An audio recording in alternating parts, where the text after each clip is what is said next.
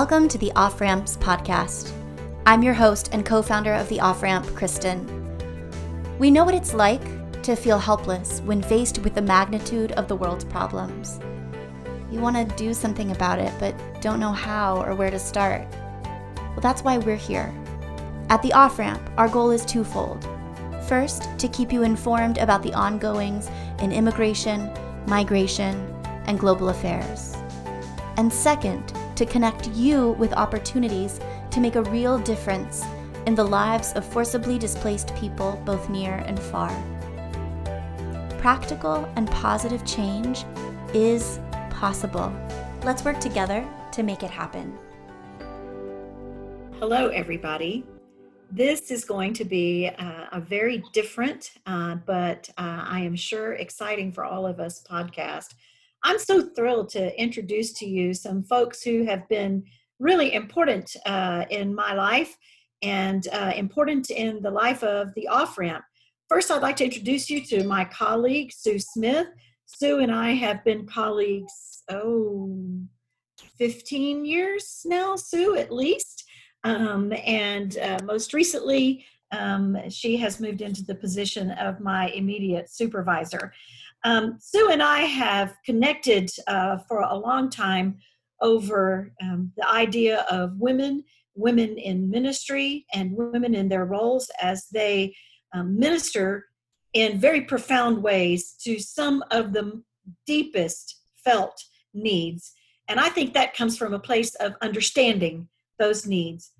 So as the Off-Ramp was birthed, and as we began visiting with Sue about various needs, we came to know the Seminario. Sue, I'm going to let you say the name because I would mess it up. Seminario Intercultural Mayense, or in Mayan Intercultural Seminary. So I'll just say SIM from this point. We got to know SIM, and we got to know this fascinating and amazing woman, Dalia at SIM. Dalia introduced us to somebody named Vero. You all will know her from the project that we have, Vero's Loom. And through that connection, we were able to help Vero secure her loom, get some training, and that's a project that's ongoing. But all of that, as it was unfolding, Christen, on behalf of the Off-Ramp, made a trip to Chiapas to just learn what was going on there, to get a feel for how things operated, to get to know Dalia, get to know Vero. Sue, you went with her. I'm a little bit jealous. You both apparently had a fabulous time without me, and I'm just not sure that's right, but I'll make up for it. So this podcast is our opportunity to introduce you to SIM. Everybody's heard of the pandemic pivot. We've all had to change. We've all had to go in new directions. And today we want to introduce you to what's happened at SIM and how they've had to pivot and how you can be a change maker and be involved. Thanks, Mom, for the introduction. I am so excited to have the opportunity to interview Dalia on this podcast. Dalia has become a friend, and as I wrote on Facebook yesterday about the Seminario, I really was moved by the experience that I had in Chiapas with Dalia and in seeing the work that she does. I asked you to bear with us today as we translate, thanks to Sue, my conversation with Dalia. But I wanted to talk to you, Dalia, today about, at first, just the Seminario in general and the kind of work that it does and why it's so important. Can you give our listeners just a brief introduction to your work and what you do? Sí. El Seminario Intercultural Mayense es una organización colectiva que desde la cosmovisión y resistencia indígena ofrece herramientas de transformación social. And it works with a indigenous understanding of the cosmos, and goes through that to form a theology that is consistent with the indigenous understanding. A través de la educación bíblica teológica, del arte y la construcción de paz. We work through art and through theology and through the construction of peace. Asimismo, teje con ellas proyectos de desarrollo en el área de autonomía alimentaria, agricultura sostenible y economía solidaria. We also work on sustainable development projects around food and agriculture and other types of community development projects within the indigenous communities. Todo esto es en diálogo con la sabiduría ancestral indígena, desde una pastoral ecoteológica. And all of this we do in conjunction with an indigenous understanding of theology and in ways that are culturally relevant to the indigenous populations. Que se encarna en las realidades de las mujeres, de la juventud y de la niñez indígena. We try to focus on the reality of women within this culture as well as children in the indigenous cultures. Dalia, what are some of the real on-the-ground problems that these women and children especially are facing under normal circumstances? And then let's begin also to pivot toward how are those problems, those needs, how have they evolved with the coming of the pandemic? Yo creo que el COVID especialmente se abonó a todos los problemas que los niños, las mujeres y que en general todas las comunidades indígenas ya han tenido. Dos problemas que veo que son como medulares dentro de las comunidades indígenas es la salud y la educación. Entonces, sí. Basically, COVID-19 has served as a fertilizer to just augment and to make many of these problems that already existed within the communities even worse. They've grown tremendously under COVID-19. The two primary ones that I can think of are education and what was the other one? ¿Cuál era la otra, Dalia? Educación. Salud. Salud. Health and education. Estas dos justamente develaron y nos siguen manifestando que hay una realidad y una inequidad que han enfrentado las comunidades indígenas desde hace mucho tiempo. No es a través del COVID, sino que esto se ha venido arrastrando por años. COVID-19 hasn't caused these problems in the areas of inequality with education and healthcare, but it has served to really uncover and to bring these to the forefront and highlight these problems that exist in terms of inequality and injustice. Los que se han enfermado de COVID, que son de comunidades indígenas, no tienen el recurso económico para bajar a un hospital que esté cercano a una ciudad, porque simplemente la salud está privatizada. Tienes que tener mucho dinero para que te hagan la prueba, para que te puedas quedar en el hospital. Y es por ello que vemos que se están enfrentando estas realidades que antes sí se veían, pero ahora se observan con mucho más frecuencia. The people who have become ill with COVID-19 haven't had the resources to come down out of their villages, to leave their villages and seek medical care in a hospital. Those are in larger cities, in larger towns, and they're privatized. And so these are not people who have the means to go and get a COVID test or to seek health care outside of their village. And that's one of the primary problems that has come to the forefront during this time. So I'm wondering if you could perhaps clarify a couple of things. I'm curious. So we keep talking about the villages and we're talking about indigenous people. I know when Christen first went to Chiapas with you, this was a question that I had. What's the difference between somebody who just identifies as Mexican and coming from Mexico and the indigenous people that Dalia is speaking to us about? And what does it mean to be a collective?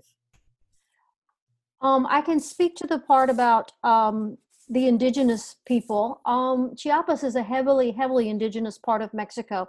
Mexico has many people who maintain their indigenous traditions and their cultures. And most of them, a lot of them live in small villages outside of major towns. And they live in these small villages, maintain their traditional ways, maintain their agricultural, focus on agriculture. They're mainly subsistence farmers.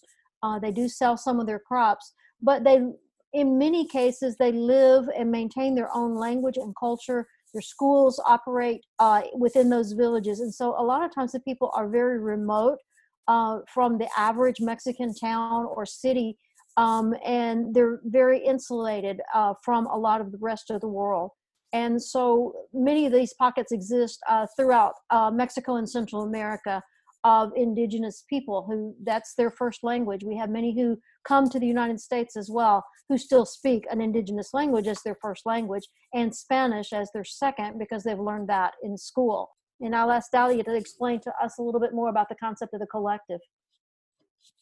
Un colectivo de mujeres, de niños o en general, un colectivo.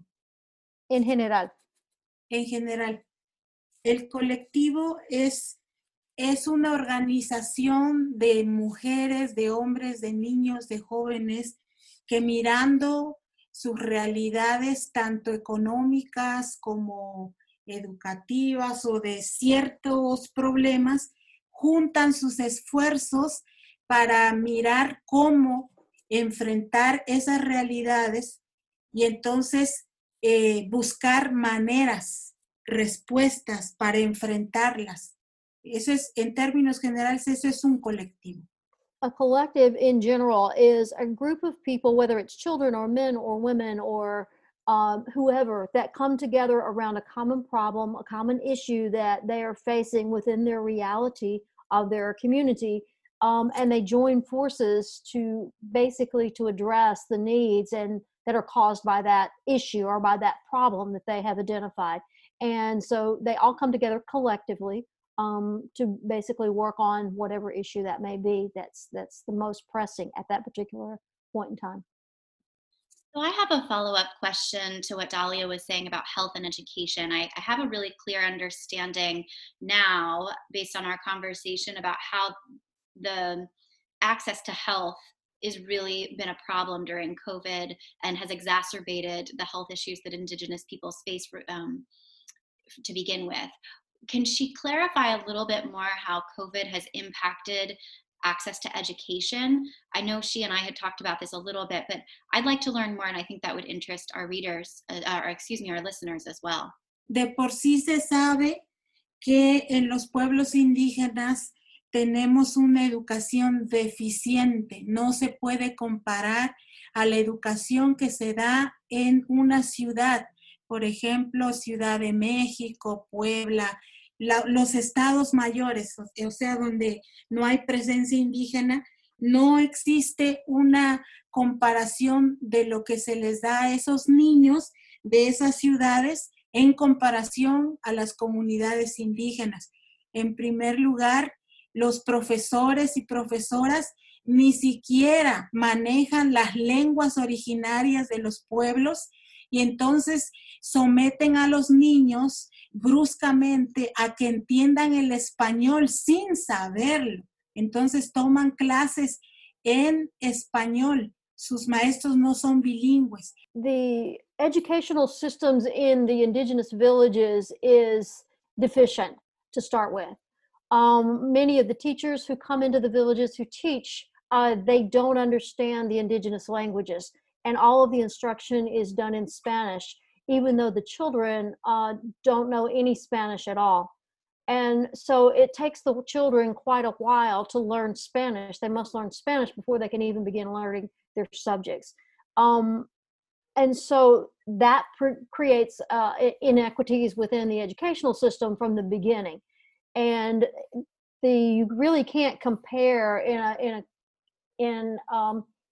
a remote state like Chiapas, the education that is given there to somewhere like Puebla or perhaps Mexico City or the state of Mexico. The educational systems are going to be much better there and provide better for the children than they are from a very remote and very poor region like Chiapas. How has COVID made that worse? What has been the impact on education specifically? Y el impacto de COVID. ¿Qué es el impacto de COVID para peorar esa situación? Ahora regresaron todas las escuelas a la educación, pero a través de lo virtual.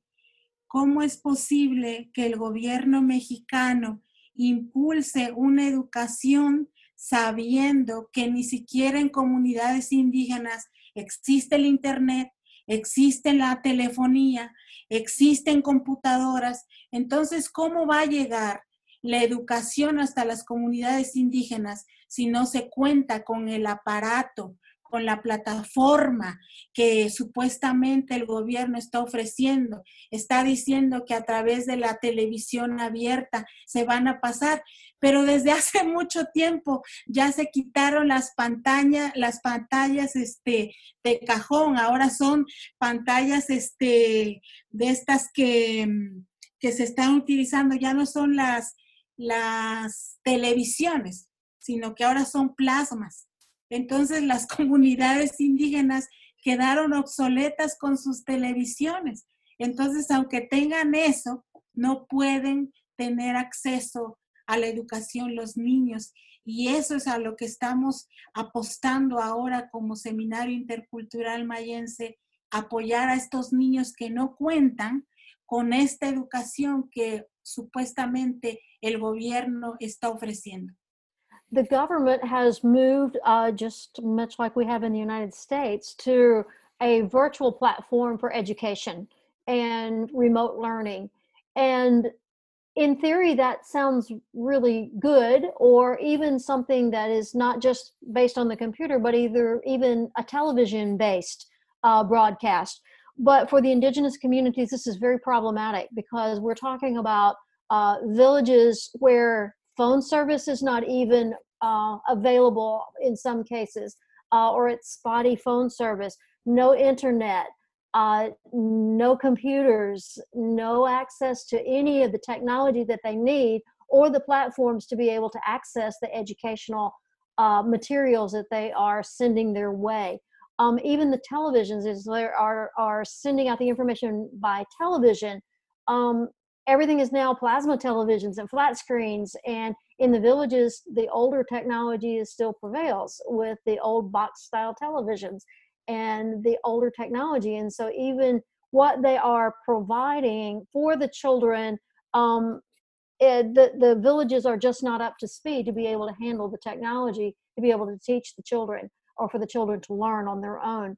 The SEM is stepping into that gap and trying to work with some of those children in some of those most remote villages and keep them up, at least be able to maintain educationally by going into the villages and working with the kids. So on that last point, can Dalia expand more on what a day in the life of the people who work for SEM looks like? When they go into these villages, are they teaching classes? Are they offering medical care? What does that actual work look like? Help paint a picture for our listeners, because it's so far removed from most of our reality. Para poner un poquito en contexto a la gente que nos está escuchando, Aurelia es una mujer maya indígena tseltal. Y ella, junto conmigo, que somos indígenas, aunque yo no soy maya, yo soy náhuatl, estar encerradas, y yo creo que para todos y todas en el mundo, es como si estuviéramos en una prisión, porque no tenemos contacto. Aurelia is a young indigenous Mayan woman from the Tseltal culture, who goes into the villages. She's gone back into her home village and spends time working with the kids directly to try to address this gap that they have in the education. Along with Dalia, who is from a different culture, indigenous culture, they feel very isolated and very trapped right now with all that is happening with COVID. Entonces, Aurelia, junto conmigo, hablamos y dijimos, es necesario movernos. Sé que nos da miedo, sé que la pandemia existe, eso es real, y que en cualquier momento nos podemos enfermar del COVID. Pero entonces ella decidió irse a su comunidad. Y entonces, ¿cómo es un día de Aurelia? El día de Aurelia empieza en la mañana. Se levanta, desayuna y se va con los niños indígenas de 6 a 12 años.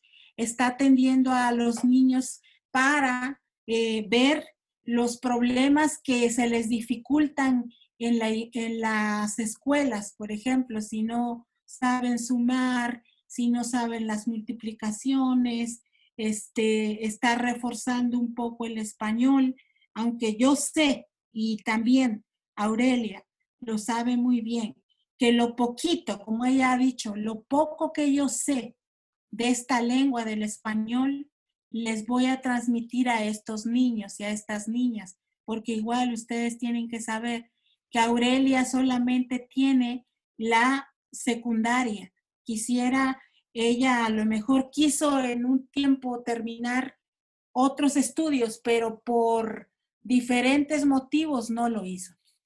So even though Aurelia only has a secondary education, or about the equivalent of about an 8th or 9th grade education, she and Dalia began to talk and to decide that they needed to address this situation for the lack of education with the kids.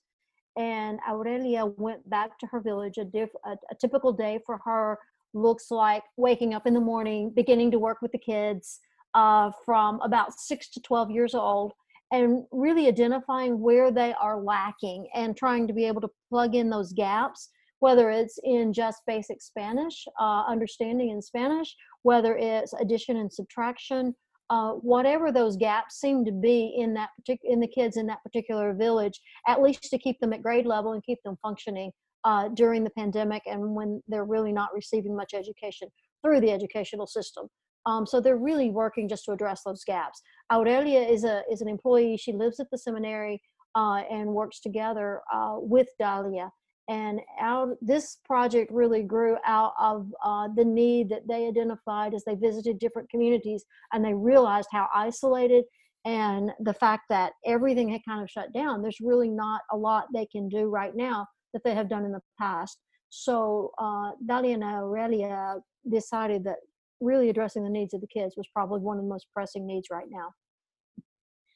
I want to take a moment just to explain to our listeners something that I learned when I went to Chiapas for the first time, and surrounding the importance of the work that SIM does. It's obviously important for us to value and invest in these indigenous communities, not just because they represent cultures that are evaporating, that are disappearing, but also because what happens when we don't invest in children who live in these remote villages, or in families, or in women, is that people end up displaced. They have to move elsewhere. They have to travel to other parts of Mexico, where the injustice is very real. The inequities among these people when they move to other parts of the country are very real. They suffer significant abuse at the hands of other groups and communities within the country of Mexico. And so while there might be other economic opportunities that are found in other parts of the country, it really isn't necessarily safe or helpful for them to always travel outside of their home villages. So what SIM is doing, and has done even before COVID, is invest in people where they are. Now, if you've heard us talk about that, if you think you've heard us talk about that before, it's because we have. The Off-Ramp is all about investing in people to prevent displacement, so that they can flourish, so that they can thrive, not just survive, where they are. Now, if you become displaced, then we also want to help you at that point. But the work of SIM aligns so perfectly with what the Off-Ramp is doing. And at this point, especially, their work is is keeping these kids educated and some of these people alive. Sue, I'm wondering if you could, just for Dalia's information and context, paraphrase a little bit of what I just said, and then ask her to clarify maybe how they're contributing to the health inequities during COVID in the villages. Desde el año pasado, no sé si fue el Espíritu de Dios que nos estuvo diciendo, pero el año pasado estuvimos dando por un año, estuvimos ofreciendo talleres para levantar promotores de salud. Beginning about a year ago, it probably just the Holy Spirit was working in us and to encourage us and to give us the idea of working within the communities to raise up health supporters, healthcare supporters, or healthcare practitioners. Tenemos a un amigo que es voluntario del CIM y que es médico tradicional indígena maya, pero también está estudiando la licenciatura para terminar la medicina.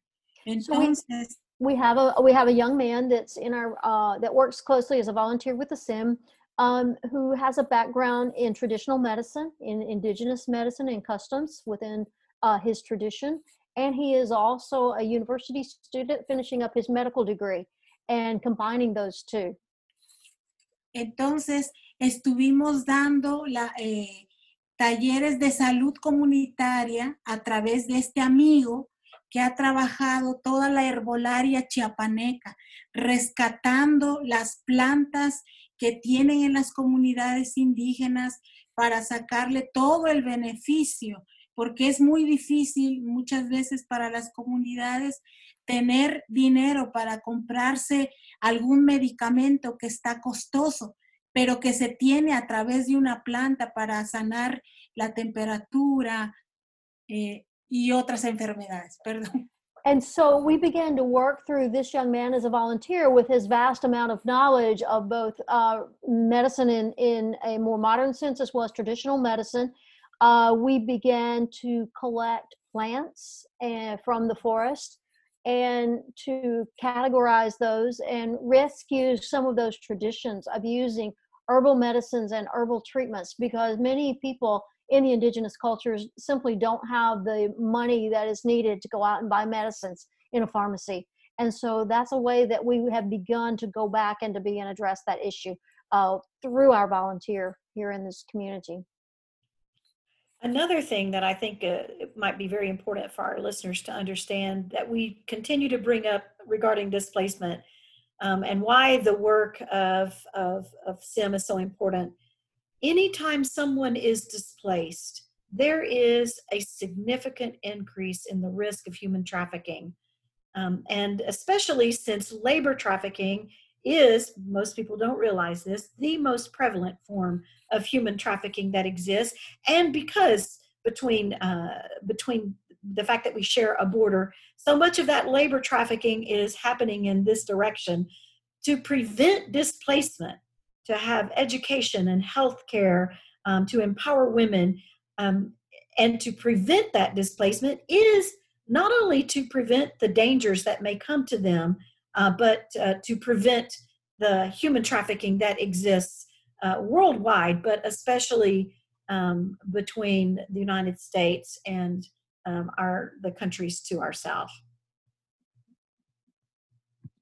I want to ask Dalia now how we can support SIM. I will talk about the fundraiser that we're hosting in a few days toward the end of this podcast, but before I dig into that, can she speak to how anyone, any church, any individual, any organization can support SIM and what that looks like and what their needs are? Yo creo que la primera es con sus oraciones para este proyecto que tenemos aquí en México, en Chiapas.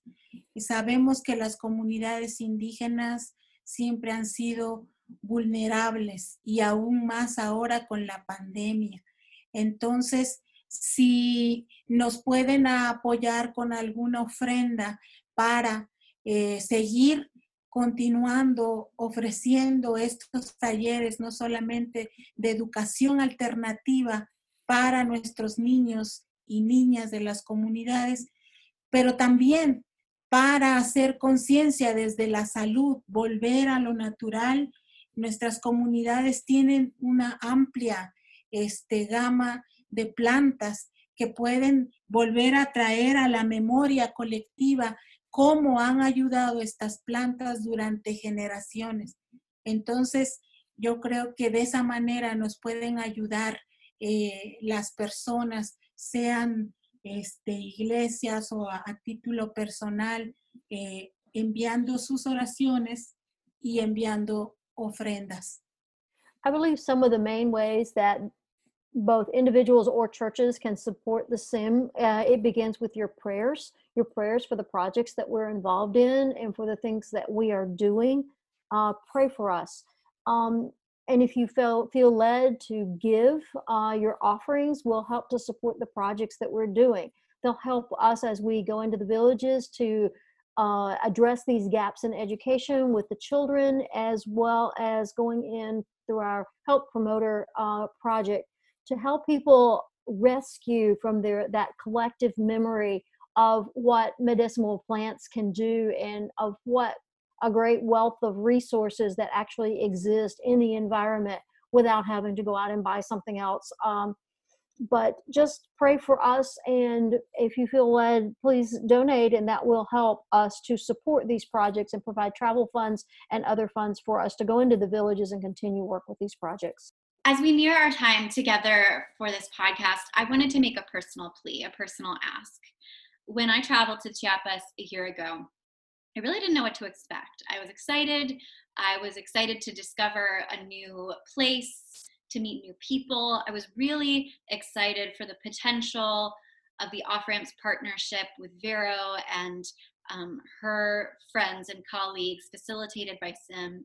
What I did not anticipate is how moved I was by the work that SIM does, by the work that Dalia does. I left feeling as if they had touched on something that eludes so many of us. They had figured out how to respond in a very real way to real needs among people in their community. The impact that SIM is having is tangible. There are no more fundamental contributions to our thriving as humans than education and health. Without an education, without good health, nothing else is possible. And so by addressing the needs of children and of women in particular in fragile communities, by addressing these needs in particular, they are setting up so many people and entire communities for success in the future, for success that looks and feels natural to them, not success that forces them to go elsewhere, not success that forces them to speak in a language that isn't theirs, not success that forces them to be someone they aren't, success that is their own. I was so moved by SIM and by Dalia and by her team. And I left knowing that I had to participate, that I had to help in some way. And I didn't know that that way would be now, or that that time would be now. But I know it today. What Dalia won't tell you is that none of them take a salary. What Dalia won't tell you is that she is incredibly generous with her time, with her resources, as limited as they may be. And SIM needs our help to help others. SIM needs our financial contributions to continue doing the very good work that they are doing. COVID has not made things easier. It has made things far more difficult for them. And yet, they march on. And so, as I put it in a Facebook post yesterday, I was moved a year ago, and now it's time for me to move. And it's time for me to get others to move. We are putting together a fundraiser that will take place on September 19th, Saturday, September 19th, as well as Wednesday, September 23rd. Now you can donate at theofframp.org to SIM's project at any point in the future. We will continue supporting them in this way. But what we're doing on the 19th and on the 23rd is to tell you more of these stories, to introduce you to Sim in an even more real way, and to familiarize you with the impact that Dalia's team is having. We're going to do this through sharing stories from me and my friend Colin, who have both traveled there. We're going to have more conversations with Dalia. We're going to interview the founder of Sim, who no longer is there, but talk to her about her intent in creating the project and the organization. Every little bit goes a long way. Sim doesn't need, relatively speaking, that much money to do their work. This is real change that we can make happen in a relatively short period of time. And I'm asking you to contribute to that. I've seen the work on the ground, and I can attest to how good and how real and how impactful it is. And so if you are looking to participate in something like that, this is an opportunity for you. Our tagline is "Become a Change Maker." We look for the opportunities and we pass them along to you, so that you can participate in whatever way makes the most sense to you, whether that is through prayer, whether that is through just joining our conversations and learning more throughout the duration of this fundraiser on the 19th and the 23rd, or whether it is through financial donations. All of the information about our fundraiser is on our Facebook page. You can also subscribe to our email, and we'll send out regular updates about it. I hope you join us. I hope you've been able to tell just a little bit how meaningful Dalia's work is at Sim and that of her team. And I hope that you feel moved in the way that I was when I was there. I'm gonna step off my soapbox now and ask Sue to ask Dalia if there is anything else that she would like to tell our listeners before we sign off today. Que sí, creo que tenemos la oportunidad de ofrecer nuestros dones, nuestros talentos, todo lo que Dios ha puesto en nuestras manos para el servicio del prójimo, del cercano, pero también del que está lejano. No nos limitemos a hacer el bien, como dice Pablo, hacer el bien, buscar la paz como Jesús la construyó. Fue una comunidad de pescadores, pero también había mujeres. Hicieron comunidad, vieron la realidad y ayudaron. Entonces, estas inequidades que vemos en el mundo, que vemos a través de la pandemia, nos hacen ver que todavía no alcanzamos a llegar a decir que está completa la obra que empezó este creador que soñó.